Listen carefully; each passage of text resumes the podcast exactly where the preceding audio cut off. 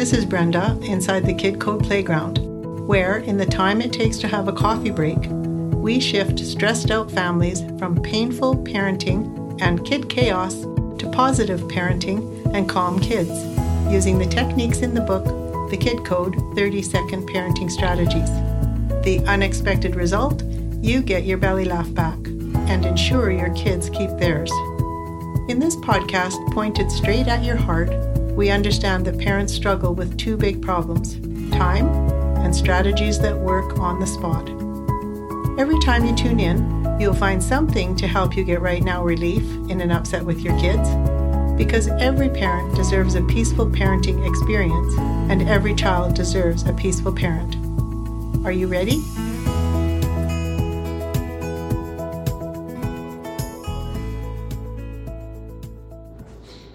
Hello, peaceful, positive parents. So, today we're going to talk about your partner's ex being a pain in the backside. So, oh boy. If your partner has an ex who doesn't know the meaning of the word cooperation, what to do? First, and I repeat myself in this podcast, remember that no one is worth your peace. Can you self regulate no matter what anybody else is doing? Can you get in your heart and stay there no matter what anyone else is doing? So use the strategies that worked for you in the last podcast. You can use them on your partner's ex also. As always, do your own work on what you see in them that bothers you. So make that list and see where you are or have been what you're accusing them of. You just feel those nasty feelings until they disappear it's really simple. It takes uh, your stress completely away from you about them. Does it have to be done repeatedly? Oftentimes, yes.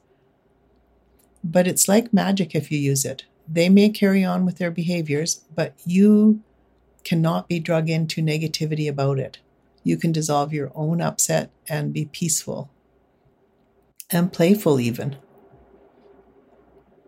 Resist the urge to complain about them Instead, get present and send them a blessing for a good life. It's really good for you to do that. You how you know that to be true is that if you if you are in a positive state of mind, you feel good. Their miserable behavior is not your business. Yours is your business. And if you're feeling miserable, if you do the work, you free yourself. There's nothing more simple. My dad had a little trick he used. He would only look for the good in a person and realized that he many many years ago he he was teaching me that they they can't do any differently than they do. I know um, some famous people have said that since, but my dad was speaking that, to that issue many years ago to me. Um, they can't do any different. So instead of making yourself miserable about their behavior, look for one good thing about that person and then keep that in your mind. Well, they they're identified like the rest of us, but they do this pretty well. So you can even make a list of the things you admire about them. What are they good at as a parent or as a person? This focusing on the positive pushes out the negative feelings in your mind. You do not want your partner's ex taking up any space in your mind. Life is not meant for that. Also, it's really helpful. I know it's hard, but resist the urge to gossip. I like to tell my kid code parents stop mid sentence. That's even good. You find yourself gossiping, just stop mid sentence and it, it, recognize it disrupts your peace. Instead, get present and think again of one good thing about them, that thing that you you do like about them, and let your bad feelings go by breathing them out.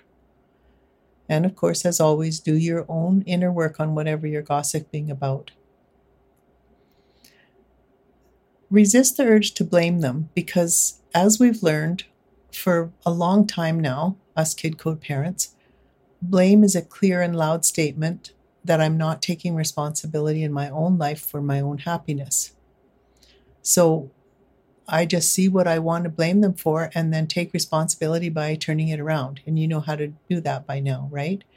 Here's an example she or he is ruining my life. How is it true that I'm ruining my life?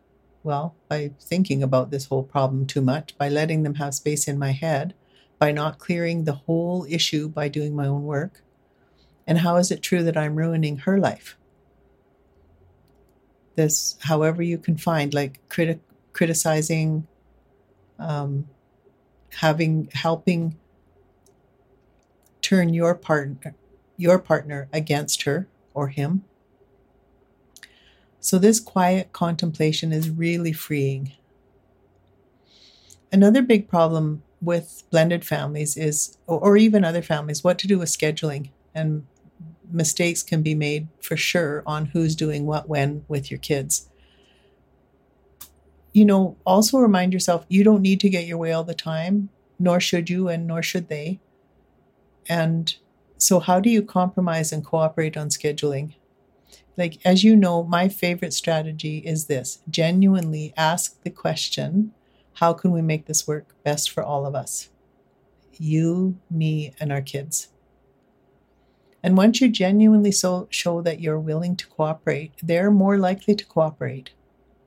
I know some very intelligent families start a group text message between all the families that are involved and agree that the only thing discussed on there is scheduling so everyone is in the know. And this saves a lot of stress and time in repeating and reporting and making mistakes on what's going on and with whom and about who said what less scheduling mistakes happen, so it's easier to keep one's temper in check.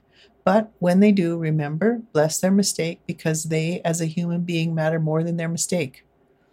And again, if you don't believe that, imagine this is their last day on earth. Do they matter more than the mistake? Don't wish it was their last day on earth, please. Just imagine if it was. It will put you in a forgiving frame of mind, and that's good for you. This is all about your peace so you can become a playful parent. So remember also, remind yourself when they're lashing out or pulling bad behaviors that are just, you know, hard to figure out, remind yourself that they're a hurting human being, as we learned in the last podcast. What would it take to feel compassion for their misery instead of adding to it? Is there a way that you could be grateful for them? Just maybe not, but sit quietly and see. Does all of this take some time and effort? Yes, but not too much of either. And the reward is peace. Talk to you soon.